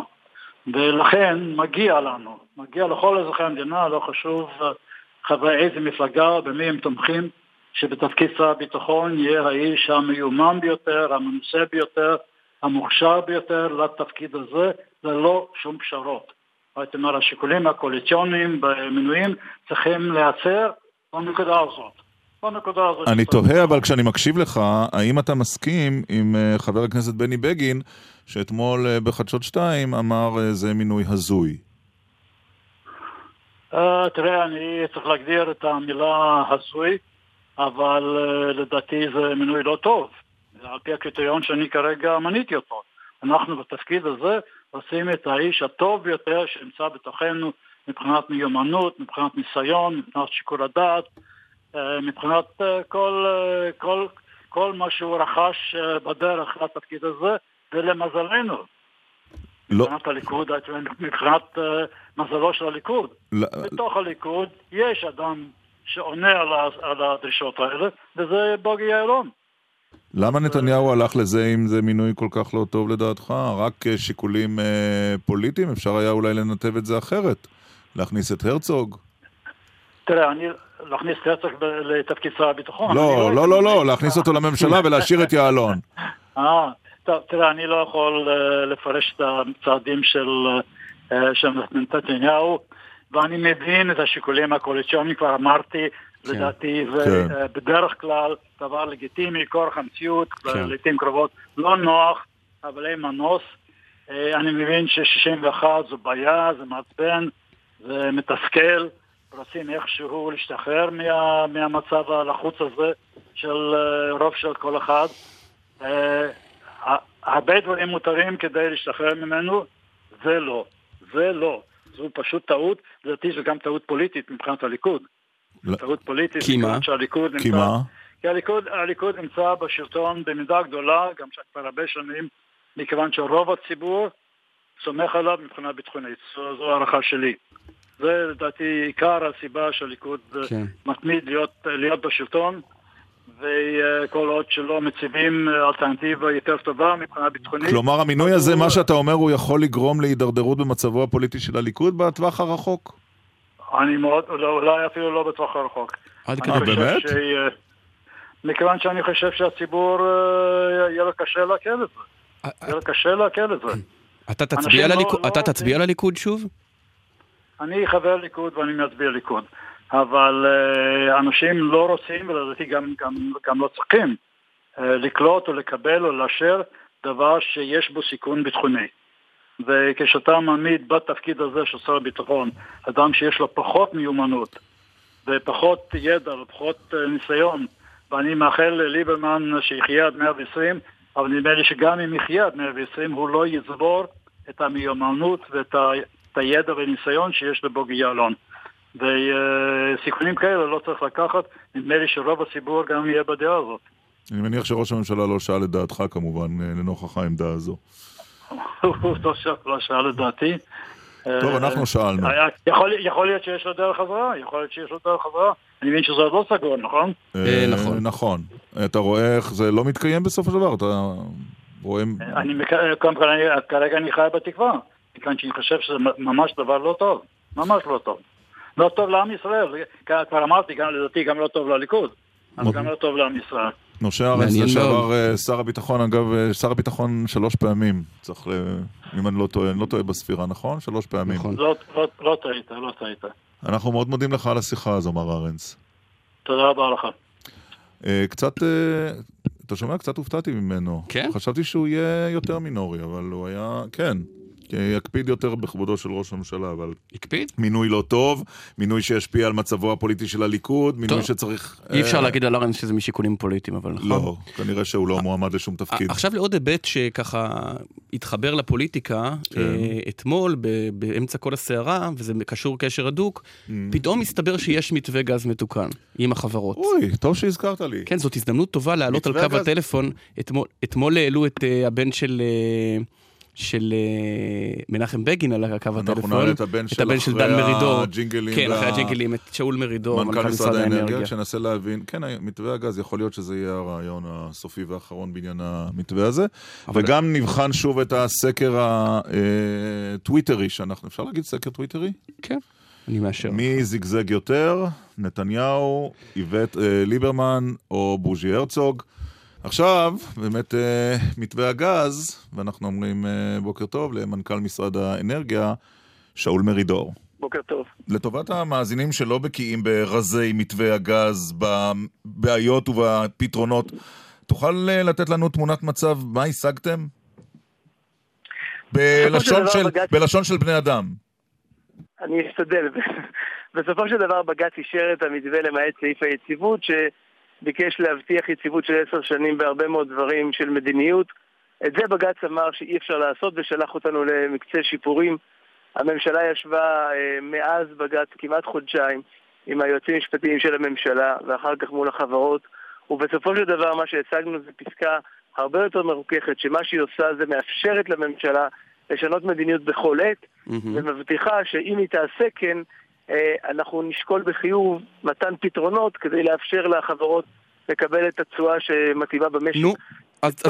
לצורך העניין, כדי לפשט את זה, זה אומר שאנחנו בסופו של דבר לקחנו את מה שאמרו שופטי בג"ץ, ועשינו אותו הלכה למעשה, וריקחנו מאוד את הפסקה שהייתה כדי לאפשר שהמתווה יצא לדרך. אז כל מתנגדי המתווה צדקו לאורך כל הדרך. באמת מדינת ישראל, אלמלא הקמפיין של דה מרקר, והקמפיין של האופוזיציה של יחימוביץ' ושל קאבל, ואלמלא הביקורת הקשה, הייתה הולכת למתווה הרבה יותר בעייתי, הרבה יותר נגד הציבור, מאשר מה שהתקבל בסוף. אולי תגיד להם שפו. טוב, אני לא חושב, אבל אני לא נכנס לדימויים האלה. בסופו של דבר, המתווה, התנאים הכלכליים שלו והמהות שלו לא השתנתה. אותו בג"ץ אישר או לא התערב בו, ואותו לא שינינו כהוא זה. מה שהשתנה זה ההבטחה מפה קדימה. צריך להגיד, אנחנו עדיין חושבים, ואני חושב שכל מי שמבין קצת בהשקעות בכאלה מימדים מבין, שכדי שיהיו השקעות גדולות במשק של מיליארדי דולרים, המשק צריך להיות מקום שמזמין משקיעים להשקיע בו, ובין השאר הוא צריך להיות מקום שבו הממשלה לא משנה מדיניות כל יום. הדבר הזה לא השתנה. האם מה שהשגתם, שאול מרידור, זהו סוף פסוק לסאגה הממושכת? זהו, לא נשמע יותר על הדבר הנורא הזה. המתווה הגז, אנחנו בתוכנית לא נדבר עליו יותר, אתה רומז לנו כאן? קודם כל אני חושב ומקווה שזה סוף פסוק, ומפה אנחנו רק נעשה הרבה כדי להתחיל ולהשקיע כדי לראות פה עוד גז. אז רגע, עמית, קודם כל יש לנו כאן כותרת, זה הרעיון האחרון על הגז. טוב? לא, על הגז לא, יש לנו עוד הרבה מה לעשות.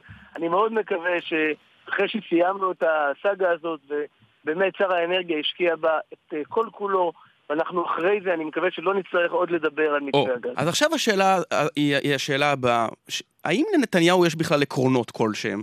כי במקביל לזה שאתם מנהלים מסע ומתן מואץ מול חברות הגז על פסקת היציבות, בחדר מקביל בירושלים מדברים איתן קבל ונציגי ראש הממשלה על בעצם זכות וטו מוחלטת של המחנה הציוני על כל מתווה הגז שהכרנו. זאת אומרת, זה הכל המחירה, מה שיוצא קודם, אין עקרונות, הכל ציני. אני חושב שראש הממשלה לאורך כל הדרך הביע תמיכה גדולה במתווה. אני יודע להגיד לך שראש הממשלה מאוד מאוד רוצה שנסתיים הסאגה הזאת ונצליח להגיע למתווה. אני לא מכיר את כל הרכילויות האלה ואני לא מתעסק בפוליטיקה. רגע, זה לא רכילויות. למה הדבר דומה? הרי דיברנו עם הילד שקד קודם ושאלנו אותה גם שאלה דומה. מצד אחד, באתמול נתניהו מוכן לתת כנראה הקפאה, והיום הוא מקים ממשלה עם ליברמן, אז אני שואל אותך גם על העניין הזה. אתמול, או שלשום, נתניהו עוד מוכן למכור את מתווה הגז, והיום אתה מספר לנו שזאת מדיניות הממשלה ארוכת שנים. הכל סחיר, הכל סחיר כאן. חברים, אני מנכ"ל משרד האנרגיה. אני אומר לכם, מהיום שהגעתי לתפקיד, שר האנרגיה הוביל את העניין הזה. ראש הממשלה נתן לנו גיבוי מלא כדי להגיע לפתרון המתווה, ואני חושב שזה מה שעשינו חודשיים. אתם לא שותפתם במשא ומתן עם הרצוג? כמשרד מקצועי לא שותפתם במשא ומתן עם הרצוג, גם משא ומתן הפוליטי. כן, למה שישותפו? כולם מתווה גז. אני רק מזכיר לך שאני מנכ"ל משרד האנרגיה, אני לא עוסק בפוליטיקה. לא, לא, אבל אני שואל... אם מחליטים לשנות לך מדיניות, אז אתה כמנכ"ל פשוט מקבל הודעה באיזשהו יום שהשתנתה המדיניות. כמו בוגי. משהו כזה. חברים, בסופו של יום מנכ"ל משרד ממשלתי תפקידו בחיים זה ליישם מדיניות ממשלה. אני מכיר מדיניות אחת בתחום האנרגיה, מוביל אותה שר האנרגיה. אני לא שמעתי שום שינוי במדיניות הזאת, לא של ראש הממשלה ולא של שר האנרגיה. זאת אומרת, לא דיברו איתך על זה שיש משא ומתן מקביל חשאי עם המחנה הציוני, שלמעשה נותן זכות וטו לאיתן כבל מגדולי מתנגדי מתווה הגז. לא דיברו איתך, זה מה שאתה אומר לנו הבוקר. אני קורא עיתונים כמו כל עם ישראל. אני לא חושב, היות ואני יודע מה התהליך שעברנו בחודשיים האלה כדי להגיע לסיכום של אתמול, הוא לא תהליך שהתחיל שלשום כשהתחילו דיונים כאלה ואחרים עם מפלגה כזו או אחרת. התהליך הזה הוא תהליך של כמעט חודשיים, שניהלנו אותו באמת בצורה דיסקרטית יחסית, אבל ישב שם שר האנרגיה, ישבו שם כל בחירי המערכת הציבורית בישראל שאחראים על הנושא הזה, ובין היתר ישבו גם החברות בחלק מהדיונים. זה לא דבר שקורה ביום, זה דבר מאוד מורכב ומאוד סבוך, ולכן אני לא, ברשותכם, לא תפקידי להיכנס לעניינים הפוליטיים, ואני גם לא מעוניין לעשות את זה. הבנתי. אי אפשר לא לזהות בקולך דמיון מפתיע לקולו של אביך דן מרידור. לסיום אנחנו תוהים אם שוחחת איתו ביממה האחרונה. קודם כל זה לא כל כך מפתיע, הגנטיקה עובדת. נכון. אבל אני משוחח עם אבי די הרבה, ולא מעט פעמים. הוא מן הסתם לא מאושר במיוחד מהמהלך שיעיף את יעלון וישים את ליברמן בביטחון, נכון? אני לא רוצה להתייחס לדברים כאלה, אני מדבר עם אבא שלי על הרבה מאוד דברים, אבל בעיקר דברים שקשורים להנאות ודברים טובים, ומתייעץ טוב דברים. מה יותר טוב מליברמן ממשרד הביטחון? אבל על פוליטיקה ברשותכם אני לא מעוניין לשוחח. לגיטימי. שאול מרידור, מנכ"ל משרד האנרגיה, תודה רבה. זוכר שקוראים דברים גם מעבר לים? מה יש מעבר לים? מה, ליברמן עשה? סיסי דיבר? בחירות. כן, וואו, ואגב, סקרים די מדהימים. בוא נגיד שלום לשניים, אלון פינקס. בוקר טוב לכם רבותיי. שמואל רוזנר, המכון למדיניות העם היהודי ואמריקנולוג מומחה. בואו נדבר על ה... שלום וברכה, בואו נדבר על הטראמפיזציה שעוברת אמריקה, אלון פינקס. הוא כבר מוביל בסקרים. לא, בואו, אני יודע שאתם עדיין תחת... נכון. שפרות הסקרים, לא, בארץ ובבריטניה. אנחנו באדרנלין של איווט ליברמן שר הביטחון. כן. בדיוק, של הכנס אולטרס של הרצוג. תשמעו, אני רוצה התראה כללית על הסקרים. תן לנו התראה כללית. ואני מניח ששמואל רוזנר ידידי יסכים. אל תהיה בטוח. אני חושב שכן, אני מאמר שכן. שני דברים מהירים. אנחנו חצי שנה לפני הבחירות, לא צריך להתרגש. לא מיתרונות של קלינטון ב-14% ולא מיתרון של טראמפ ב-1%. זה רחוק מדי. אבל ההזרה השנייה היא יותר משמעותית. הבחירות בארצות הברית הן לא כלליות. הזרת מסע מוחלטת. הבחירות בארצות הברית הן לא כלליות ויחסיות. הן הולכות לפי מדינות, לפי אלקטורים. יהיה לנו עוד הרבה הזדמנויות לדבר על זה. טוב. הסקרים הכלליים לא מעידים שום דבר. אלון פינקס, אתה לא כאן כדי לצנן את התלהבותנו בתוכנית הזאת. קח את זה לתשומת לבך. אנחנו לא אוהבים לחבות התלהבות. שמואל רוזנר, אתה רוצה להסכים או לחלוק? אני אסכים, אבל אני אנסה בכל זאת לחמם. אולי נסיים את השיחה. כל מה שאלון אמר הוא נכון, אבל אנחנו כן רואים בשבועיים שלושה האחרונים מגמה של נניח צמצום הפער בסקרים. אם לפני חודשיים הסקרים בארצות הברית הראו פער באוכלוסייה הכללית של באמת 13%, 11% לטובת הילרי קלינטון, אין ספק שמגמת צמצום הפערים בסקרים היא מגמה אמיתית. מתוך 6 סקרים האחרונים 2 נתנו יתרון קטן אפילו לטראמפ. אני חושב שלומר שהוא מוביל יהיה מוגזם, אבל אני חושב ש מי שחשב שקלינטון תנצח את הבחירות האלה בקלות ושאין פה בכלל תחרות, יקדים. כי הדבר הבולט שמואל רוזנר הוא המעניין, זה שהרבה רפובליקאים שבמהלך הפריימריז אמרו, אנחנו לטראמפ לא נצביע, משתכנעים להצביע לו ברגע שהוא עובר מלתקוף את המפלגה שלהם ללתקוף את הילרי קלינטון הסנועה. זה בערך התהליך, נכון? כן, אבל אתה יודע, זה תהליך אנושי שאנחנו רואים בכל זירה פוליטית, בכל מקום בעולם, כולל אצלנו. אנשים, כאשר המאבק מתנהל בתוך מפלגתם שלהם או בתוך המחנה שלהם, הם יכולים מאוד לכעוס או מאוד להתרגז, אבל ברגע שמגיע הרגע שבו, שוב, אנשים חוזרים לעמדות המוצא שלהם בסופו של דבר, ואם הם אנשי שמאל אז הם מצביעים בדרך כלל השמאל, ואם הם אנשי ימין הם מצביעים בדרך כלל הימין. זה מאוד קשה לרפובליקנים לומר לעצמם, טוב, הפעם נצביע להילרי קלינטון, או נשב בבית ונדע שאנחנו נותנים להילרי קלינטון לנצח. יהיו בוודאי גם אנשים כאלה, אבל בסופו של דבר הבחירות האלה לא ייגמרו ב-80-20 לטובת מישהו. אבל השאלה... אבל גם 5% זה מספיק למה שנקרא לנדסלייד, ניצחון סוחף. נכון, אבל את ה5% האלה טראמפ יכול לנסות לגייס במקביל מבין המצביעים המסורתיים של המפלגה הדמוקרטית, בעיקר מי שטראמפ פונה אליו, ורואים את זה כל הזמן. טראמפ יודע שגברים לבנים ללא השכלה אקדמית הם המאגר שלו. אלון פינקס, הם המאגר שלו ולהם הוא הולך. האם הממסד, הרבה דיברנו בשיחות שלנו כאן על איפה יהיה הממסד הרפובליקני, והאם הממסד ינסה להוביל מועמד שלישי. האם אפשר לומר להערכתך, בהמשך לדברים שאמר רוזנר, שהממסד הרפובליקני ירצה או לא ירצה, יצטרך להתייצב מאחורי טראמפ, ומועמד שלישי בבחירות האלה לא יהיה?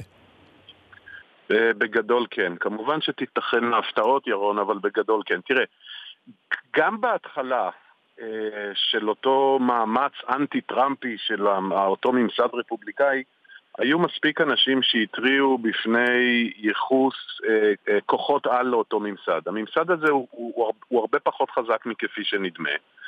בואו לא נשכח שמדובר במבנים מפלגתיים שונים מכפי שאנחנו עובד, ובוודאי אתם באולפן שניכם מכירים מישראל.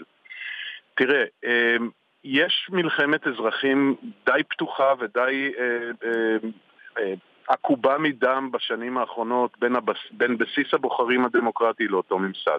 זה אחד ההסברים להצלחות של טראמפ בפריימריז הרפובליקאים.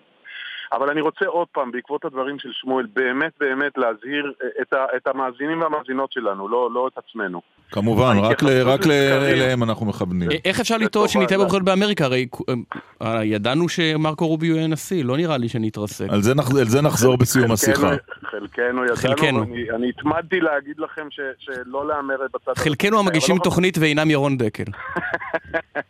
ואינם ירון דקל. תראו, מיט רומני הפסיד לברק אובמה ב-2012 ב5 מיליון קולות. עזבו לרגע את החלוקה למדינות, הרפובליקאיות, הדמוקרטיות, הקולות האלקטוריים, יהיה לנו מספיק זמן לדבר על זה. ברוב הקולות, במניין הפופולרי של הקולות, הוא הפסיד ב5 מיליון. קשה מאוד לראות, על אף שזה לא בלתי אפשרי, מניין מביא דונלד טראמפ את אותם 5 מיליון, וזה בהנחה כמובן שאת כל הקולות שרומני קיבל ב-2012 הוא עתיד לקבל. זאת אומרת שהערכה שלך, אתה הקדמת את שאלתי לקראת סיום שיחתנו, השאלה הכפולה, הערכה של מי יהיה הנשיא, אתה מעריך, אלון פינקס, שהילרי קלינטון תהיה הנשיאה. לא, רגע. הגזמת, דחקתי אותך לפינה.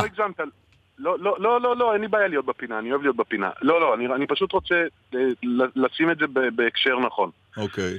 אם אני לא יכול אלא להסתכל על מספרים, אני יכול לטעות בפרשנות שלי או בניתוח שלי, אבל אין לי דבר נוסף מלבד המספרים. המספרים הדמוגרפיים, הסוציו-פוליטיים, הסקרים, החלוקה לנשים, היספנים, שחורים, לבנים, במדינה א', במדינה ב' או במדינה ג', המספרים הם באופן קטגורי לטובת גברת קלינטון. ומשפט אחרון שמאזן את המשוואה הזו, ועדיין לא באמת התחיל הקמפיין, ועדיין דונלד טראמפ הוא לא מועמד שגרתי, ועדיין הדינמיקה יכולה לפעול לטובתו. שמואל רוזנר, מי נשיא ארצות הברית להערכתך? תראה, אני נאלץ להסכים עם אלון שהעובדות הן לצד, המספרים הם לצד הילרי קלינטון, אבל, וזה אבל גדול, החולשה העיקרית של מספרים היא שמספרים הם דבר שמעיד יותר על העבר מאשר על העתיד. נכון. כלומר, אנחנו יודעים מהם דפוסי התחלה של העבר, אנחנו יודעים איך מתנהגות הקבוצות השונות באמריקה. אבל שמואל, אנחנו יודעים דבר אחד גם, שמי שטעה בבחירות באמריקה, במועמדות הרפובליקאית, זה הפרשנים והמומחים, זה לא הסקרים, המספרים מהיום הראשון נתנו לטראמפ את ההובלה. אז זה בעצם מה שאני אומר, המספרים, אם אנחנו מסתכלים על העבר, ומסתכלים על המספרים העומדים לפנינו כיום, הילרי קלינטון אמורה לנצח בבחירות האלה, אבל, וזה אבל גדול, ברור לגמרי מחצי השנה האחרונה, אולי קצת יותר, שאמריקה נמצאת כרגע במצב רוח משונה ביותר. וכאשר אמריקה נמצאת במצב רוח משונה, לא בטוח שמה שאנחנו יודעים על המספרים והסטטיסטיקות מן העבר, הוא בתוקף גם בסיבוב הבחירות הזה. אז זה שאנחנו יודעים איך הצביעו פעם ההיספנים, או למה נוטות נשים לעשות... אני חשבתי שזה יהיה יותר קל איתכם. אחד יגיד כך, השני יגיד כך, והיו לנו שני שמות. אני חושב שכולנו נכוונו בחצי שנה האחרונה ברותחים. גם מרקו רוביו. חצי שנה לפני נובמבר 2016 אנחנו מעדיפים להיזהר בצוננים. שמואל רוזנר ואלון פינקס, תודה רבה לשניכם. ולשאלתכם הצבעתי בסקר שלכם. נו. רגע, גם אנחנו צריכים לתת תוצאות. טוב שהזכרת לנו. רגע, רוזנר, אתה הצבעת? אני לא הצבעתי, אני שמעתי רק כמה דקות שיש סקר, אבל אני יכול אולי עוד להזדרז ולהספיק. קדימה, אלון, מה הצבעת בין שלושת האישים ששאלנו מי מזגזג יותר? האפשרות השנייה, הדברים שמר נתניהו אמר על מר ליברמן. מעניין, לא זוכר למי אני אצלתי. תראה, זו בחירה קשה, חברים. אנחנו תוכנית מאתגרת. אנחנו לא רוצים לעשות חיים קלים. 1,000 קולות ניקו בכל זאת. רגע, הנה בואו תהיו, תישארו איתנו לתוצאות. הרצוג ניצח עם 48%, נתניהו עם 36%, כמה נתניהו? 36%. 48, 36 ו-16% לאביגדור ליברמן? כן. יפה. ניצחון די מובהק. אז אתה בצד, אתה עם המנצחים, אלון פינקס. זה ניצחון היחיד של המחנה הציוני, שאני זוכר בשנה האחרונה. עם המפסידים, מר הרצוג. לא, עם המפסידים, זהו, הצביע בעד נתניהו ליברמן. התבלעת בעד ליברמן, טוב. טוב, תודה רבה. 1,000 מצביעים הצביעו בסקר הטוויטרי שלנו. תודה רבה, אלון פינקס, תודה רבה. תודה לכם, בוקר אור. שמואל רוזנר, ולפני סיום, חשבנו שיהיה נחמד בכל זאת, לסיים עם חיוך. כן, חיוך מריר. לא פסלנו חרדים, פסלנו את ממשלת 61. ממשלה כזאת נועדה לפרפר. שקרן, רמאי, נוכל. זה המילים שאני יכול להגיד על ראש ממשלתנו. אני לא צריך להיות מיניסטר בממשלת האין מוצא ואין חזון שלכם. לא תהיה ממשלת אחדות, כי אין דרך לגשר בין העמדות שלנו לבין העמדות האנטי-ציוניות הקיצוניות של הרשימה של מפלגת העבודה. אני במקום שר הביטחון הייתי מציע להניע עסקה מהסוג אחר. או שאתה מחזיר את הגופות החיילים, או שאתה מת. אם נתניהו רוצה להכניס את ליברמן לממשלה, שיכניס אותו, ואנחנו נפרק אותו מהאופוזיציה.